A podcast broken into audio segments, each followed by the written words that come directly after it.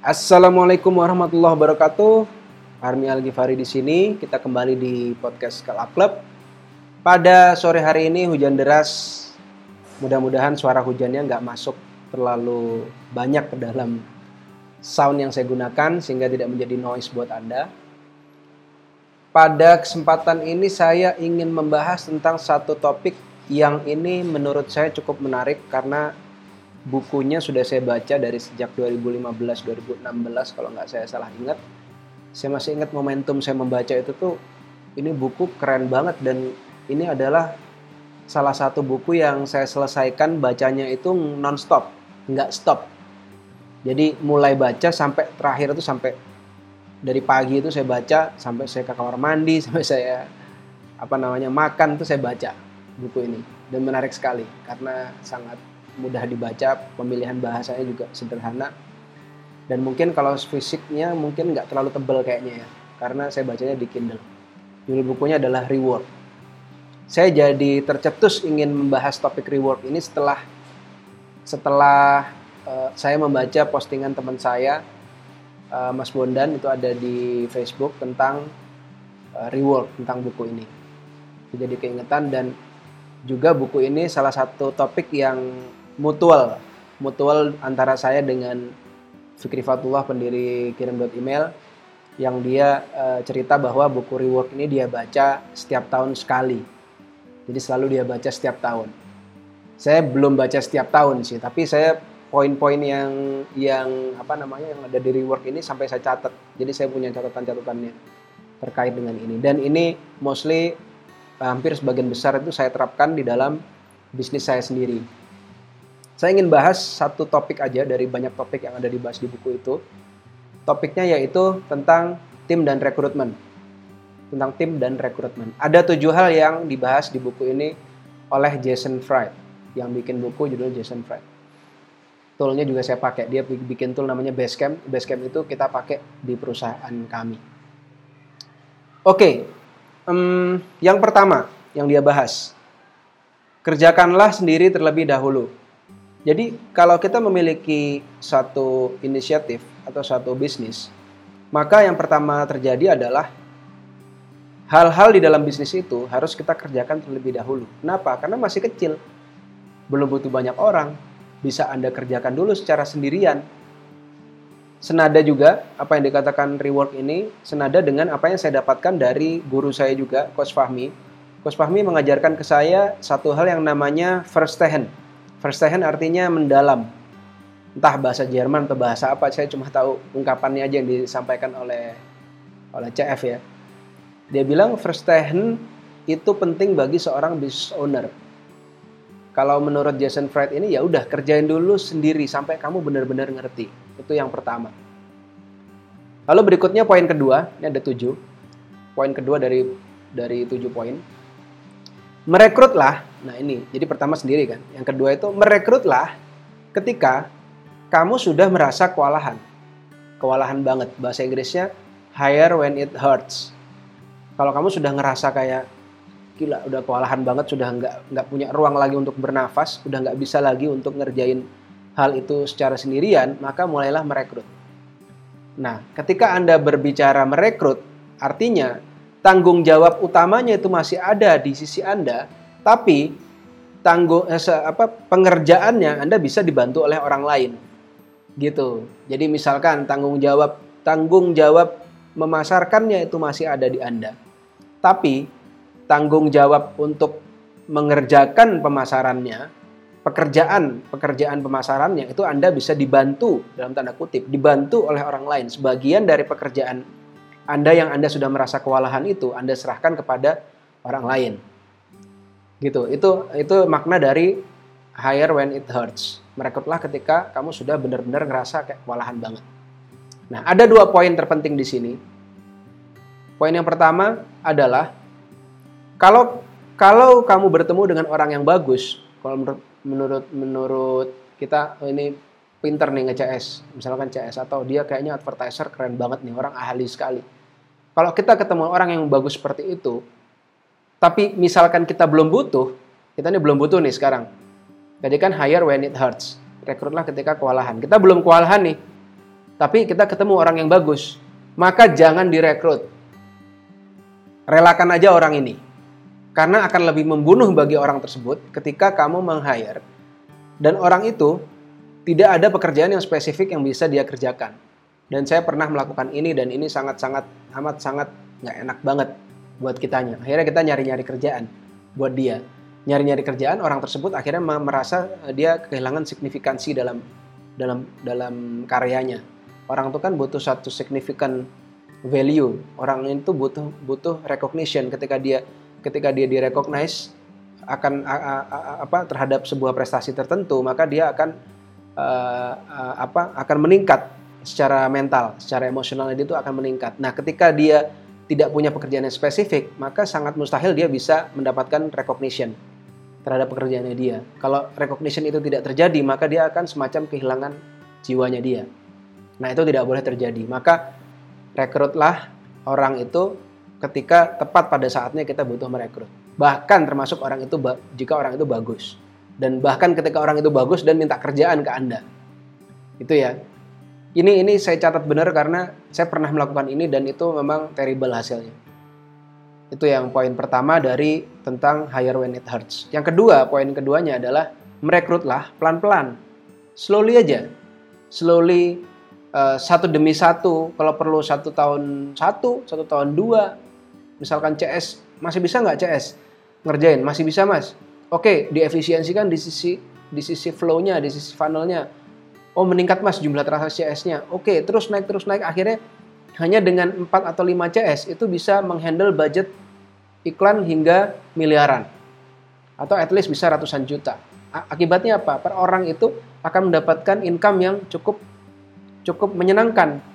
Ada yang dapat 15 juta ada yang dapat 28 30 juta. Saya rekor ada pernah CS saya dapat eh, uh, 30 juta.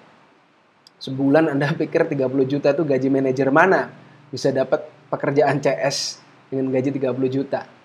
Itu dan nggak pernah ada ceritanya kayak sejuta, dua juta nggak pernah. Karena apa? Hire when it hurts. Dia merasa masih bisa ngerjain itu, ya sudah hajar gitu. Dan akibatnya bonding dalam tim juga semakin terbentuk dengan kuat. Ini yang ini yang yang di yang di catat oleh Jason Fry di buku itu bondingnya itu akhirnya kita nggak menemukan kita nggak bertemu stranger kita nggak bertemu orang asing di dalam tim kita itu. Itu orang yang memang kita kenal setiap hari dan keluarga baru masuk itu kan nggak nggak tiba-tiba langsung banyak. Langsung banyak orang kita nggak kenal. Begitu orang banyak begitu banyak yang sudah kita tidak kenal otomatis kita kehilangan bonding terhadap perusahaan tersebut. Ini benar-benar sangat sangat nyambung dengan apa yang dikatakan oleh Bob Burlingham eh, dalam podcast saya beberapa waktu yang lalu tentang Cliff Bar. Itu salah satunya uh, memang slowly recruitment, slow, uh, grow slowly. Orang yang masuk itu masih itu itu aja sehingga ownernya dari perusahaan tersebut itu memiliki um, apa ya, memiliki rasa sense of belonging terhadap karyawannya itu tinggi. Bahkan termasuk istrinya dari istrinya dari Cliff Bar itu masih ngajar bagaimana uh, berhubungan dengan customer. Masih dia masih terlibat di dalam pekerjaan mendidik karyawannya. Bahkan sampai seperti itu karena ini family gitu loh ini family yang bukan sekedar kayak stranger yang bisa didelegasikan delegasikan bukan. Ini ini bukan ini bukan stranger ini family. Gitu ya itu yang nomor dua. Kemudian masuk dari poin ketiga dari tujuh poin jangan percaya CV itu yang saya tangkap. Jangan percaya CV kenapa? Karena CV itu itu fake semua dalam tanda kutip. Itu itu adalah kayak tampilan orang yang pengen uh, orang itu pengen dilihat seperti apa itu di CV-nya. Nah, jadi dia kemungkinan besar akan menyembunyikan hal-hal yang sifatnya negatif di dalam CV-nya dia. Apalagi dia bicara misalkan tentang pengalaman kerja, saya udah kerja 10 tahun, 15 tahun, itu apa maknanya gitu. Kadang-kadang eh, nggak uh, bernilai, sudah berpengalaman 15 tahun itu tidak bernilai. Kalau Anda tahu uh, ada sebuah buku, saya lupa ya, yang orang siapa ya, atau Anda cari-cari di YouTube aja, bahwa orang itu untuk menguasai sesuatu itu kadang-kadang tidak butuh sampai 15 tahun. Jadi orang yang 15 tahun dan orang yang lima tahun atau orang yang tiga tahun mungkin dia punya skill set yang sama di sisi di sisi expertise. Mungkin dia akan memiliki memiliki sense yang sama untuk pekerjaan ter, apalagi terhadap pekerjaan Anda yang memang misalkan nggak terlalu nggak terlalu gitu-gitu banget gitu misalkan pekerjaannya anggaplah toko online lah nge-CS gitu Anda nggak perlu cari pengalaman CS 7 tahun sama CS tahun, mungkin sama cara dia nge-CS gitu loh. Ya. Nah, kalau Anda ingin tetap menilai, menilailah orang dari cover letter. Ini cover letter itu semacam sebelum dia melihat CV ada kenapa Anda ingin melamar di perusahaan uh, X. Nah, itu cover letter dia cerita di situ. Saya sering banget menemukan cover letter yang salah koma, salah titik, setelah, kok sebelum apa se setelah uh, meletakkan koma didahului oleh spasi itu kan keliru. Kemudian structure secara kata-katanya itu nggak nggak nggak oke, dia terkesan asal-asalan, bahkan ada yang terkesan sampai kopas. Oh ini parah banget kalau sudah sampai kopas. Itu sudah tidak akan works kalau di saya. Gitu. Walaupun kayaknya sepele ya. Mas Armi ngelihatnya hal yang sepele seperti itu. Justru itulah uh, kita harus mempercayai intuisi kita. Intuisi kita apa uh, sense insting kita orang ini dari dari awal dia taruh aja kata-katanya udah nggak oke. Okay. gitu ya. Oke okay, itu yang poin ketiga jangan percaya CV kemudian poin yang keempat dari tujuh poin semua orang bekerja. Everybody works. Ini yang dikutip juga uh, oleh saya saya nggak tahu itu partnernya Mas Bondan atau timnya Mas Bondan yang dia, dia sebut Mas Satya. Saya nggak saya belum kenal secara personal juga sih. Um, dikutip di situ yang menjadi highlight buat Mas Satya di dalam tulisannya Mas Bondan itu adalah bab yang ini everybody works dan ini saya amat sangat setuju sekali banget karena ini yang memang saya terapkan dari sejak awal. Saya bahkan sempat bilang ke tim saya, ini bukan perusahaan kapitalis, ini perusahaan sosialis. Ini perusahaan dalam tanda kutip ya. Ini perusahaan sama rasa sama rata, semua orang kerja itu yang saya bilang kalau ke tim saya. Kita ini agak-agak semi-semi semi-semi Rusia ini, semua orang kerja. Nggak boleh ada yang berpangku tangan. Termasuk saya sendiri, personal, masih megang iklan. At least nggak sampai ke detailnya, tapi at least analisa, kemudian decision making, itu saya masih menghandle sampai hari ini. Semua orang kerja, tidak ada yang namanya passive income dalam tanda kutip di dalam perusahaan saya, tidak ada yang namanya ongkang-ongkang dapat duit, tidak ada yang uh, namanya delegasi-delegasi nggak jelas. Nanti itu akan saya bahas di poin yang berikutnya tentang delegasi. Semua orang kerja. Satu, tim harus efisien. Ini poin terutama dari everybody works. Tim harus efisien, yang mana semua orang harus kerja, harus memberikan produk uh, produk terhadap pekerjaannya dia. Kemudian yang kedua, tidak ada orang yang mendelegasikan tanggung jawab. Ini tidak ada orang mendelegasikan tanggung jawab. Seperti yang saya bilang di atas, pekerjaan bisa didelegasikan tapi tanggung jawab tidak bisa didelegasikan. Ya, semua orang bekerja dan tidak mendelegasikan tanggung jawabnya kepada orang lain. Khususnya ini tambahan, tambahan saya pribadi ya, tidak ada dalam buku Reworks itu. Tim inti itu memegang tanggung jawab. Jadi saya memegang satu core tanggung jawab. Nah, pelaksanaan tanggung jawabnya, pekerjaannya itu bisa dibantu oleh berbagai orang dan berbagai tim, bahkan mungkin bisa disubkon. Tapi itu pekerjaan yang disubkon, bukan tanggung jawabnya. Atau ketika ada tim lapangan, itu pekerjaannya yang dikerjakan. Misalkan Anda adalah seorang uh, conversion manager, misalkan, atau saya seorang misalkan um, marketing manager, misal, misalnya seorang marketing manager. Artinya saya nih puncak puncak teratas dalam pekerjaan marketing. Kemudian pekerjaan marketingnya loss, ada budget yang tidak tidak apa namanya tidak teralokasi dengan baik, boncos atau malah sia-sia. Itu dikerjakan oleh vendor. Terus apakah saya bisa ngomong bahwa uh, itu salahnya vendor? Nggak bisa, itu salah saya. Kenapa? Saya harusnya mengerjakan pekerjaan um, mengontrol dia, tapi itu tidak saya lakukan.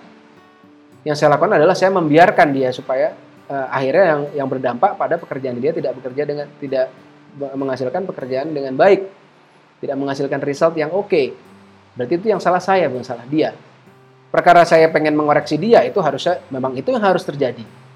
Itu dan itu paling sering kejadian. Ada satu hukum namanya Murphy's Law. Uh, sesuatu yang akan berakhir buruk pasti akan berakhir buruk. Sesuatu yang punya possibility. Uh, apa sih bahasa Inggrisnya ya?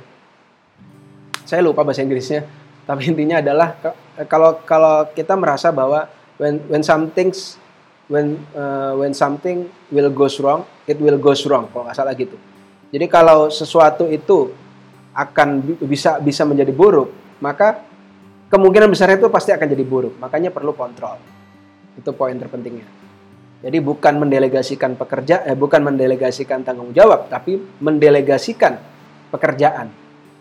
Jadi kita harus paham dulu tanggung jawab yang kita pegang. Pekerjaan detailnya bisa kita delegasikan, tapi at least cara dia mengerjakan pekerjaan tersebut harus kita kontrol. Oke, lanjut ya. Poin nomor 5. Itu itu tentang everybody works yang tadi. Sekarang poin kelima adalah siapa nih yang harus kita rekrut. Nah, ada dua tipikal tipikal yang harus kita rekrut. Yang pertama saya akan membahas tentang manajer, yang kedua saya akan membahas tipikal secara umumnya. Yang pertama adalah manager of one. Ini tim inti kita. Siapa manager of one? Orang yang memiliki goal sendiri dan orang yang bisa mengeksekusi goalnya.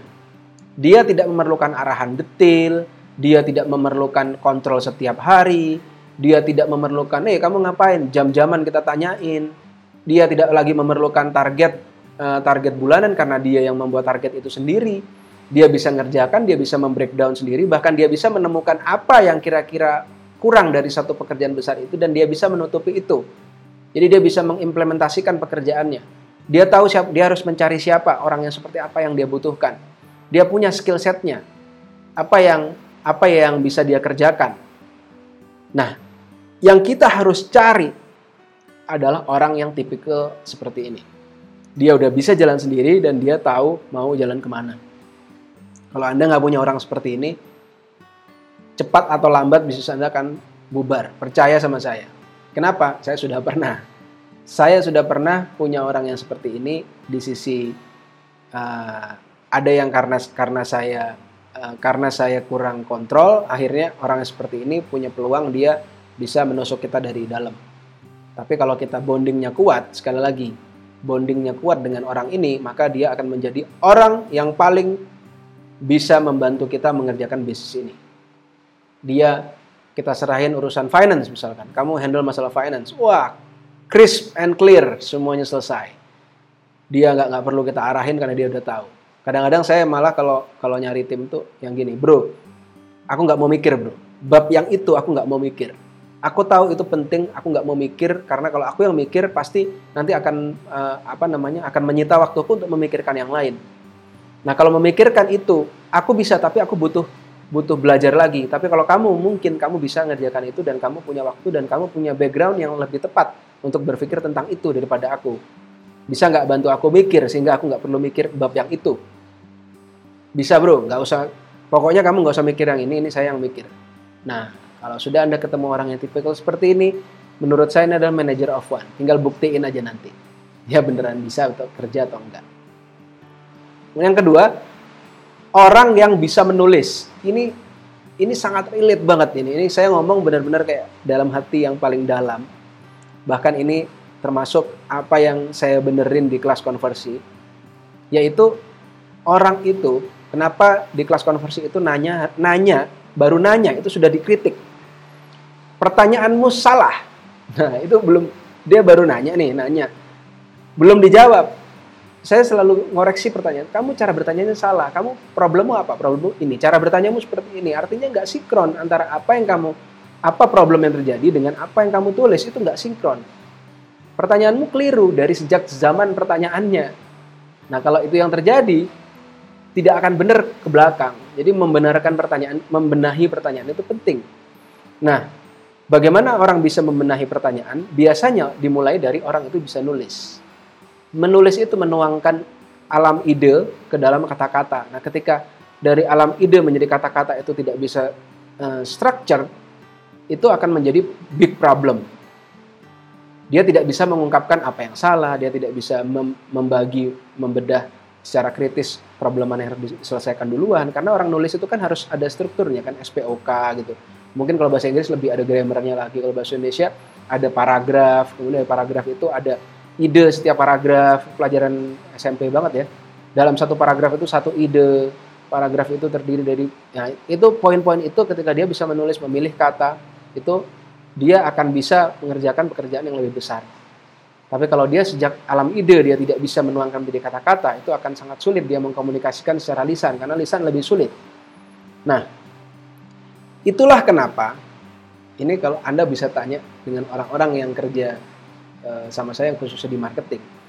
Inilah kenapa advertiser itu ketika masuk di perusahaan saya pertama kali yang harus dia pelajari adalah membuat landing page tanpa petunjuk.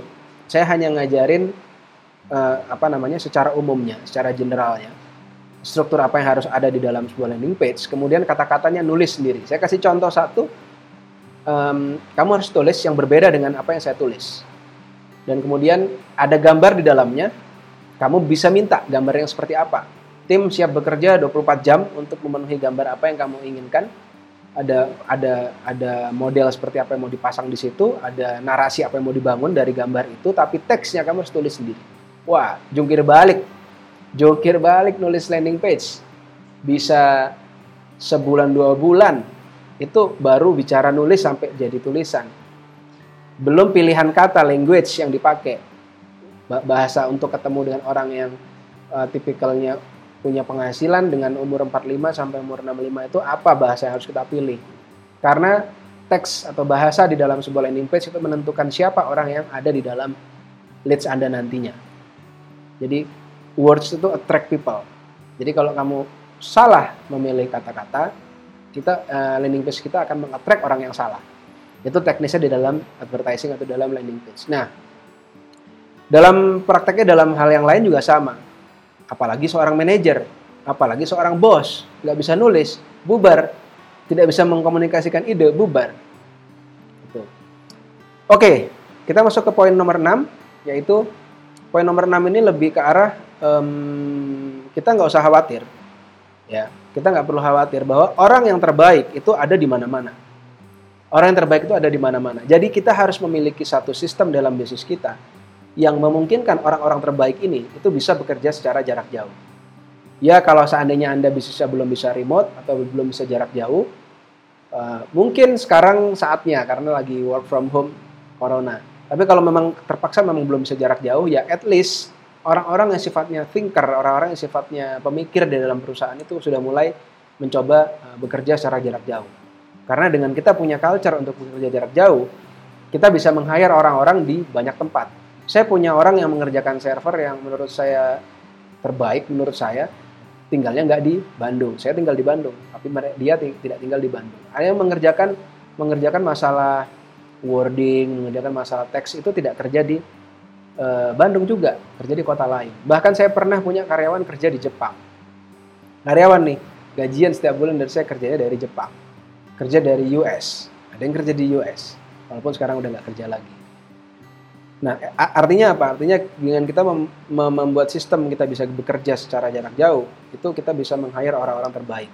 Ini saya challenge ke tim saya sendiri bahwa toko online memang akan sulit bekerja secara jarak jauh, tapi kita harus mulai membudayakan kerja jarak jauh sehingga orang itu bisa kerja di mana pun. Jadi kita bisa mencari orang terbaik di mana pun, di belahan bumi mana pun dia bisa kerja.